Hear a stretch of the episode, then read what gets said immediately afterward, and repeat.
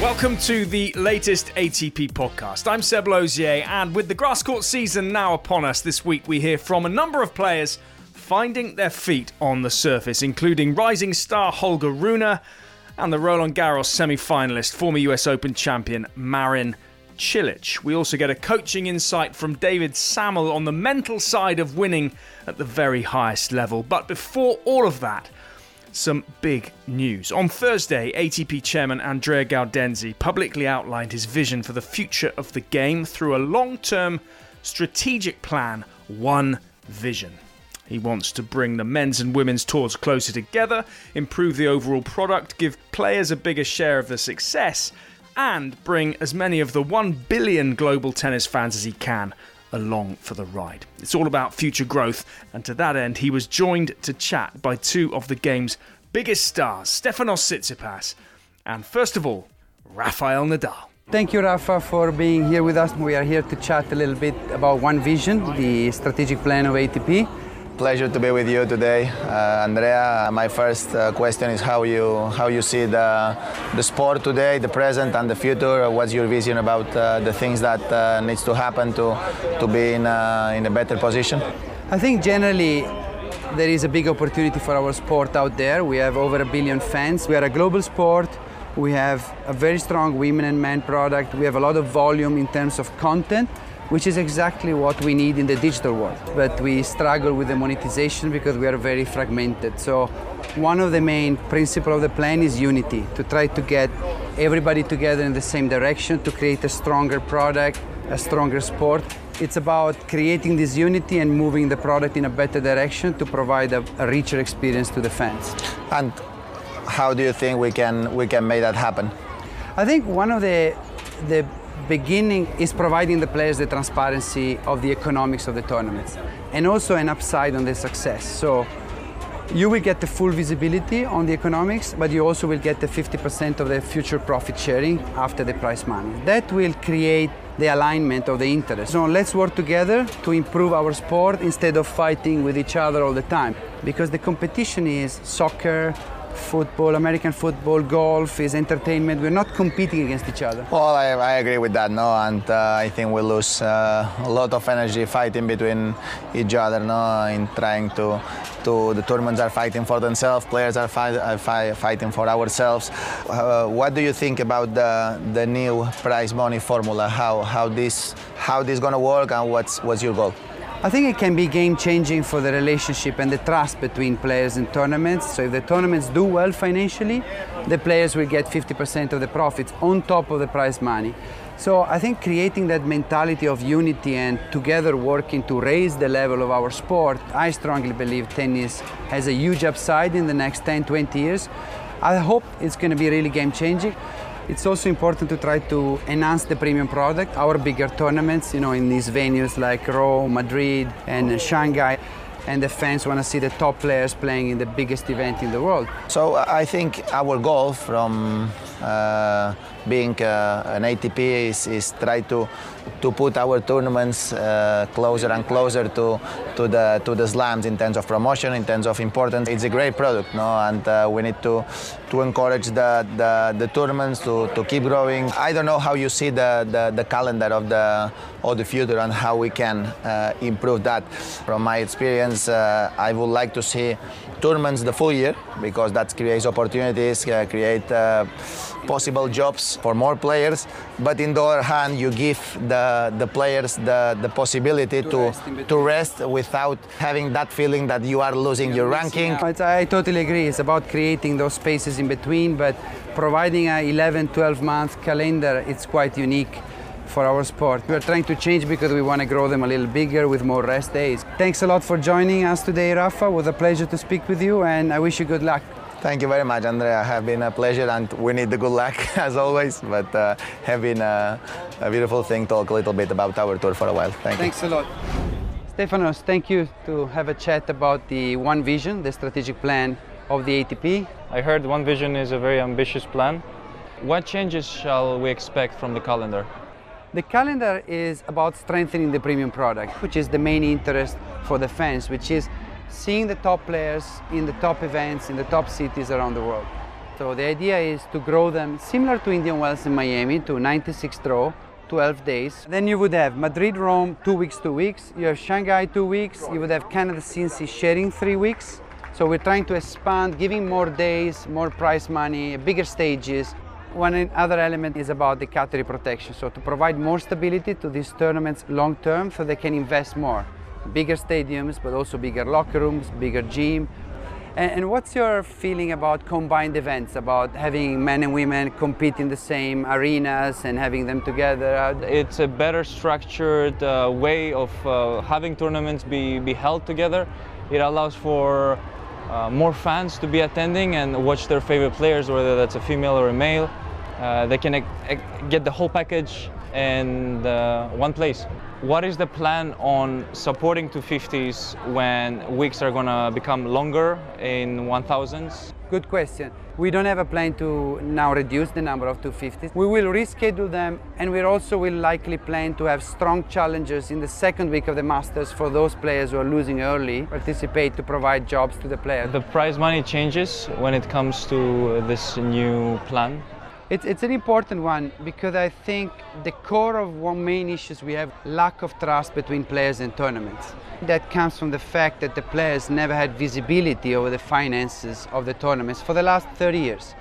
So now this new plan is providing full transparency to the players on the P&L. So the idea is let's get together, compete against other sports other than instead of competing internally with each other. That's the idea. How about content and social um, exposure for athletes. As you know, we're working now on the Netflix documentary altogether. Research shows that at the moment, live sport is around 50% of the fans' time. Content which is non-live, beside the tennis matches, becomes more and more important to engage, especially the younger generations. That's why I think having the players and the tournament sharing the success will also give the players a different mindset. So guys like you that contribute very well to our sport with everything you do on court and off court will actually contribute to have more revenue, ticketing, sponsorship, etc. And you will have a direct benefit from that. I love that idea. And for more on Andrea Gaudenzi's One Vision, head to atptour.com. You're listening to the ATP Tennis Radio Podcast. Back on court, and there was a new name on the champions roster this week as wildcard Tim van Rijthoven completed a dream week at the Libema Open in Bosch. Ranked 205 in the world, he raced to a 6 4 6 1 victory over none other than Daniil Medvedev for his first ATP Tour title in doing so, becoming the first Dutchman to win the ATP 250 event on home soil since Stijn Schalken back in 2003. Here's what he had to say after his greatest win. Hello, everybody. this is new for me, so uh, it's gonna take some time getting used to, but I mean, what a dream this week. Um, I'd like to thank the tournament organization for the wildcard this week. I mean, without them, this week wasn't even possible. Uh, I wouldn't even play here. I would probably play somewhere in England on a, on a challenger level tour. So, so very special thanks to you. Um, furthermore, I would like to thank my team uh, for just staying humble the whole week, just doing the normal things, um, not making this thing any bigger than it was. Uh, which I, am also that kind of person, which is, you know, we're just hitting a tennis ball, which is uh, not very special if you look at it uh, from a far point of view. But um, yeah, I mean, organization was amazing, courts are amazing, and I would like to thank all of you because your support was just incredible this week. Furthermore, I would like to show my huge respect to Daniel. I mean, you're a great player. I've watched you on TV many times. Uh, and now to play you myself, I mean, it's for me, it's, it was already a dream to play you, and uh, to be playing this well against you was just amazing. Um, so yeah, it was an honor for me to share the court with you, and uh, yeah, you, are for sure gonna win many more titles, and uh, I'll see you hopefully in the future more times the, on the court. And, uh, yeah, that's about it. I hope I see you next year, and uh, maybe in the same spot. We'll see. Despite the loss, Medvedev will return to number one in the Pepperstone ATP rankings on Monday as he prepares to take his place in Halle, Germany, alongside Stefanos Tsitsipas, Andrei Rublev, Felix Auger Aliassime, and many more, among them one of the upcoming stars of the ATP Tour, newly installed inside the world's top 30 after a great run at Roland Garros, Denmark's Holger Rune. Yeah, it's it's going very well. You know, even better than expected. You know, starting as uh, number 103, I think, and already in June being being in top 30 is, is big. And my ultimate goal for the season was top 25, and uh, now I'm 28, so I might have to put it a bit higher. But yeah, for now, let's just focus on that goal and uh, see what happens. You've had a lot of fantastic moments this year, beaten big players on the way. Uh, what would you say? What was your biggest moment for you personally? Yeah, I think there's definitely two tournaments that you know kind of stick out this season. Was uh, Munich, where I had my first top three wins against Zverev and, and went out to win the tournament after. And then the French Open was was also a great experience, beating another guy in, in top five and reaching the quarters. Obviously, was a bit disappointed that I couldn't go further, but still, I mean, I'm very ambitious, and if you look at it, I, I could only be proud of it. And uh, you know, it's it's yeah, these two are the, the best tournaments for me. So was that quarter-final run at the French Open entirely unexpected for you, or not really? Well, I mean, I, I, told myself before the tournament, you know, just to take one match at a time, because before that I hadn't played a lot of uh, best of five set matches. So, you know, I think I couldn't allow myself to look too much forward. So I just took one match at a time, and uh, obviously I have good feelings there on, on Roland Garros as I won as a junior there. So I knew the conditions and the atmosphere very well, and I had great fans there as well. So it's. Uh, it was unexpected, but in a way, I also believed that I was able to do it. So it was, you know, kind of two things. And you mentioned that title in, in Munich. Why is it so special to win the first title?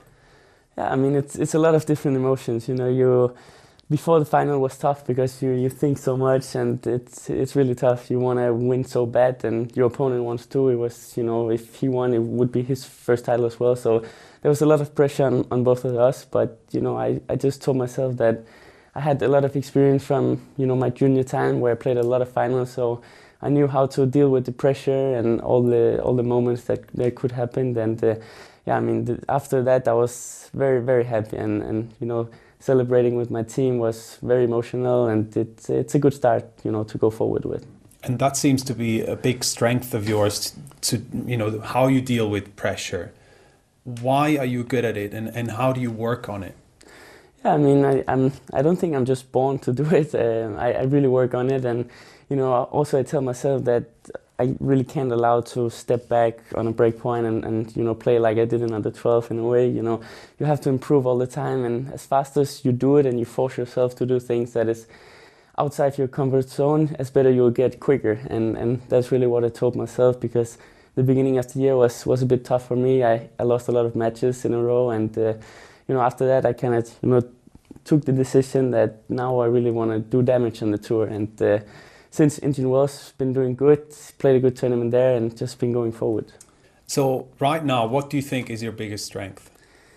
I would say my probably my mentality is good on the court. I tell myself, you know, how I call it is to be the Holger one, you know, not to be so many else Holger types. And uh, I also, I would say, how I move on the court is good. And how many other Holger types are there? Uh, two. There's uh, one who is focused everywhere, and there's one who is focused on the court. And I want to be the one focusing on the court. And uh, out of all of the matches you've played this year, in percentage, how many times have we seen Holger won? We've seen him a lot in the clay season. I would say almost every match in Munich, where it went very well, and also in the French Open until the quarterfinals, there was a bit of nerves and everything that, that took me maybe a bit by surprise. But uh, you know, obviously, I feel like all the great tournaments I've played this year, I've been the, the Holger one, and that's really what I'm aiming for. And it is difficult, but it should be difficult because if if it wasn't, everybody could be able to be top ten and, and these things. So I really, you know, try to work on it and accept it's not easy. So you're now coming into the grass court season, new territory for you. Uh, what's your relationship to the grass? Yeah, I'm, I'm really excited for it. It's a, a, whole different game in a way. You can't stay back. You have to really force yourself to, to take your chances, and uh, it's nice. It's it's very classy and old school, and it's it's nice, you know, because you know, tennis is, is very much, you know, from the baseline, hit it as strong you can, and on the grass you get a little bit of, you know, the old Roger Federer coming to the net and slicing, and you know, this is this is also beautiful to watch. So I'm I'm super excited to start. But you haven't played any tournaments, any tour level matches on grass, and I, and I think also haven't played in, in ages on grass. Does that scare you? Well, the first practice it did, but uh, I'm I'm lucky to have a few days that I can prepare and practice and do a lot of sets and uh, you know also kind of see how I am compared to the other players and. Uh, for now, it's good. I'm playing well, and uh, obviously there's always nerves before first match, no matter if it's here or first round on clay or hard court. So it, it's going to be fun, and I mean, most of all, I'm just super excited. Ursin Caderas speaking with Holger Rune. You're listening to the ATP Tennis Radio Podcast. Available on iTunes, Spotify, TuneIn, and ATPTour.com. The transition from clay to grass is always tricky physically, but a lot of it is also in the mind. David Sammel is coach of Brit Liam Broady and the author of a book entitled Locker Room Power. For him, mental strength is paramount, especially when facing unpredictable players like Nick Kyrgios, who he believes is a master at getting into his opponent's heads. For me, it's it's it's part of the game, and when people say it, it shouldn't be, I totally disagree with that. I think you know he he understands the the mind game very very well, and he uses it to his advantage, and you know he can also back it up with with game, and therefore it's just part of the game, and and it's box office to watch, and it's fa- fabulous for for the sport, and I hope uh, I hope he can you know continues for a long time, but what what Nick and you know and really uh, most of the top players are very good at doing is making you think about them and worry about what they're going to do. And you have to get to a place where you know you make your statements and you you you meet them you know full on and say you know I'm not worried about what you do. I'm going to concentrate on what I can do to hurt you. Mm. And and stay in that place for for a whole match and I suppose, you know, we talk about tennis and the forehands and the backhands, but there's so many X's and O's, aren't there? It's so mental at, at this stage. And I presume even with your experience, you're you're sort of looking at how the other players are coping with the pressure and expectation and what they're doing because there's so much to learn isn't there you never stop learning in this game yes and and uh, you know I think I think Djokovic actually said it uh, that you know people think that that I don't feel the nerves and I don't, you know, feel what other players do. But that's not true. I feel it just the same. I've just gotten so good at managing it. And, you know, everybody's human, and thank goodness, otherwise, it, this wouldn't be so exciting. Uh, and, and you, you know, in a way, you're trying to prey on their humanity. And, uh, and that's a, a bit of a chess game, and, and it's something that, that I really enjoy and I believe uh, that you know obviously I wrote a book about locker room power, uh, and I, I, know a few players have actually read it. It's it's it exists. You know, in the locker, certain players have have more power than others, and it's it's quite difficult to wrest that power away from them. But that's the challenge, and that's the beauty of it. Is that how you would account for three men winning so many majors between them, that they have the locker room power. It's the intimidation factor more than anything else. I mean, it's certainly uh, a, a, big part of it. Um, you know, I think to to go up against those guys and believe at the start is one thing, but they've got great games to back it up as well. So you know, I think Mike Tyson said, "Well, you know, everybody has a game plan until you get punched in the face." That's the best quote of all time. yeah, you know, and, and and these guys tend to punch you in the face, and and you've got to be able to ride that and and show them that you can take those punches and and then still punch back, and and it, you know, it's it's recovering from that feeling of not being equal and really being able to be good enough to stay with them and get to the point where they they realize it's game on as well, and then you have a chance to beat them. But it, it's certainly uh, you know you know I, I, don't, I don't think you can win a tournament like this without having a couple of matches that the guys go away on you because it's a lot of energy to beat people who believe from beginning to end, mm. and that's what locker room power does. It it's, it saves energy for the best players because you know two or three matches they if they just show the guy that they're there and everything, they tend to you know uh, not not be as big a battle for them, and and then of course that they're ready for the big battles where people do stand up to them, and and of course they you know sometimes mindset is the most important thing given all things are equal in terms of game and everything like that. But if, if, if somebody is just a much better tennis player, I don't think uh, mindset is going to make the difference. You have to be good enough as well as mm. have, have, have a strong mindset. And, uh, you know, those three guys, and for a while, Andy, just had a lock on it all. I mean, they were so, so, so prolific. It's, it's just, yeah, I think you said earlier, almost inhuman. Fascinating insight. And to listen to an extended version of Dave Sammel's chat with Candy Reid, check out the ATP channel on Apple Podcasts or Spotify this coming Wednesday.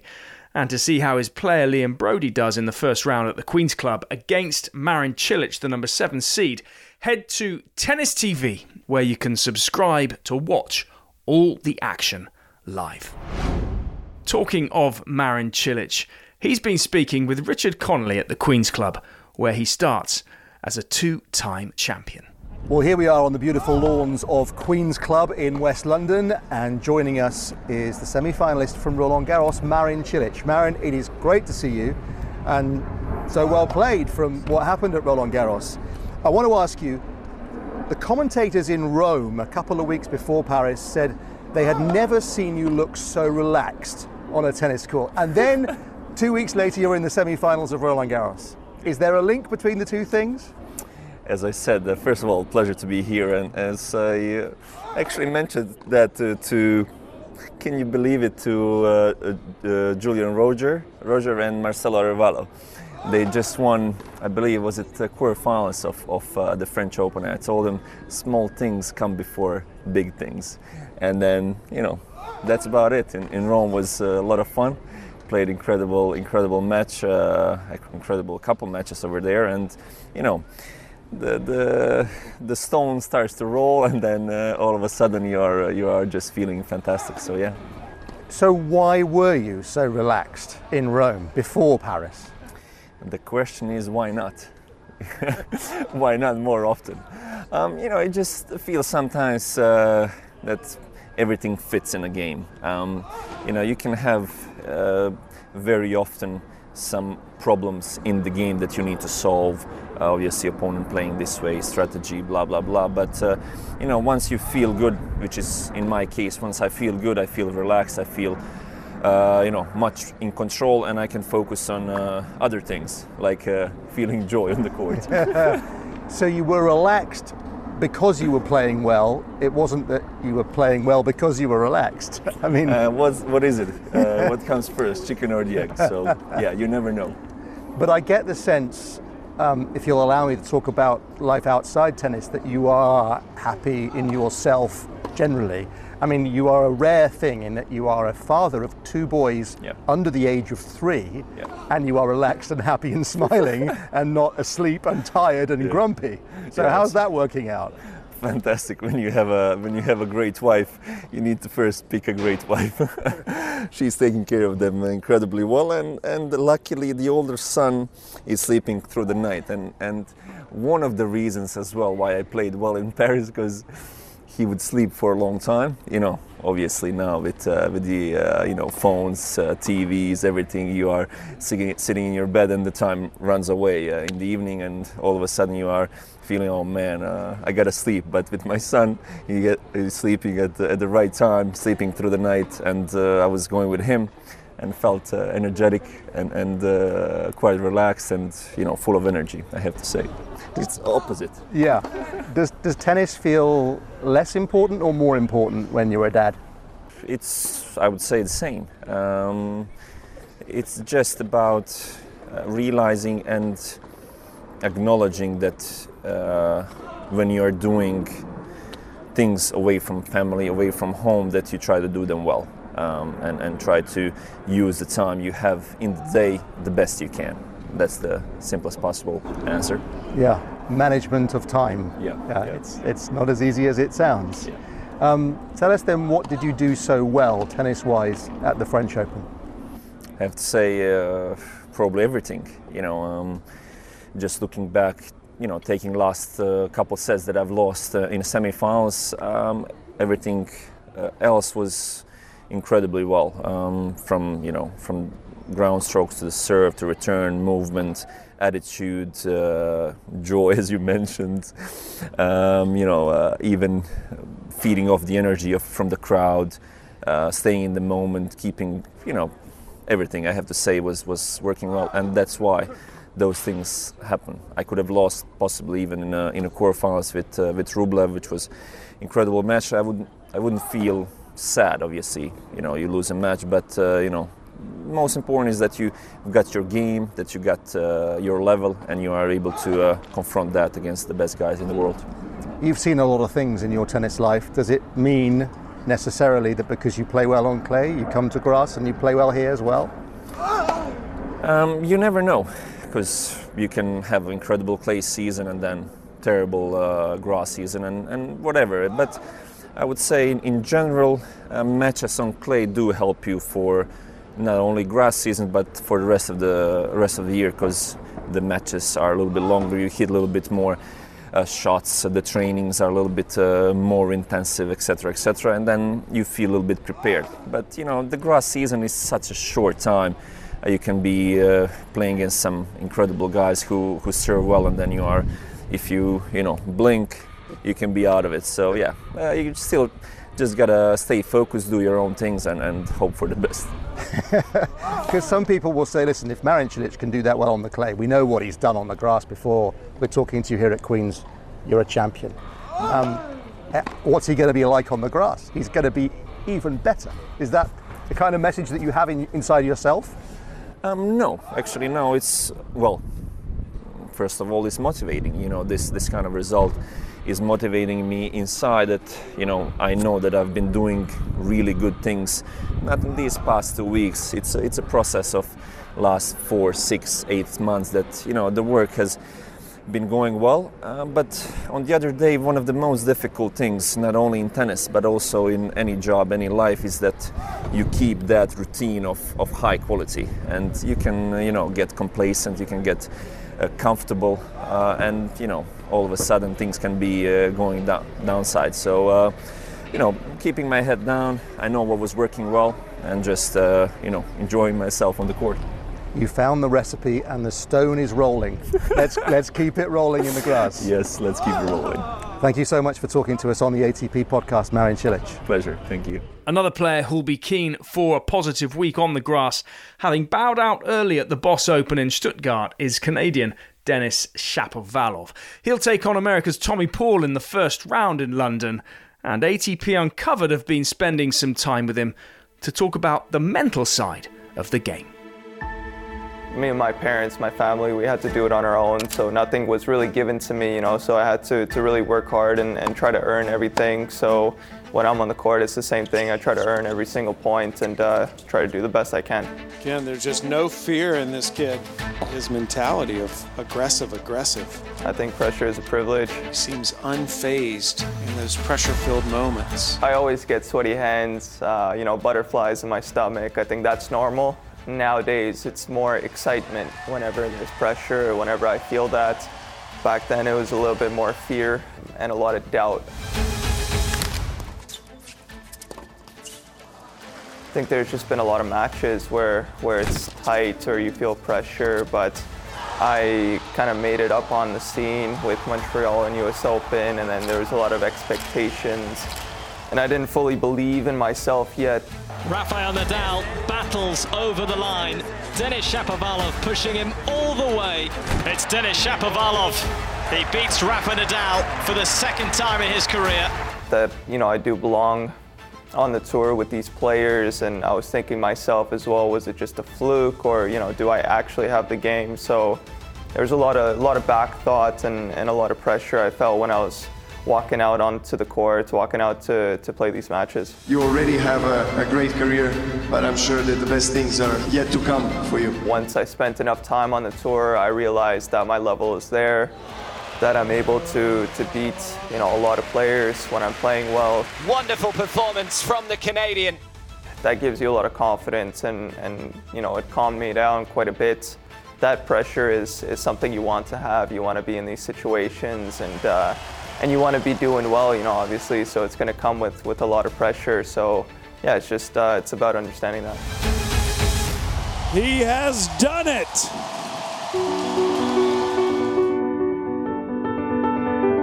I think the best players in the games, like I mean Roger, Rafa, and Novak, that's what they've perfected the best. I mean they they just play so well when it's when it's you know important. It's huge to, to work with a psychologist, first of all, to, to understand yourself better, understand yourself as a person, uh, the way your mind works, the way you're thinking when I'm, you know, when I'm on the courts, when I'm just in life, you know, so that's helped me a lot. It all comes down to, to playing well when there's uh, a, lot, a lot on the line.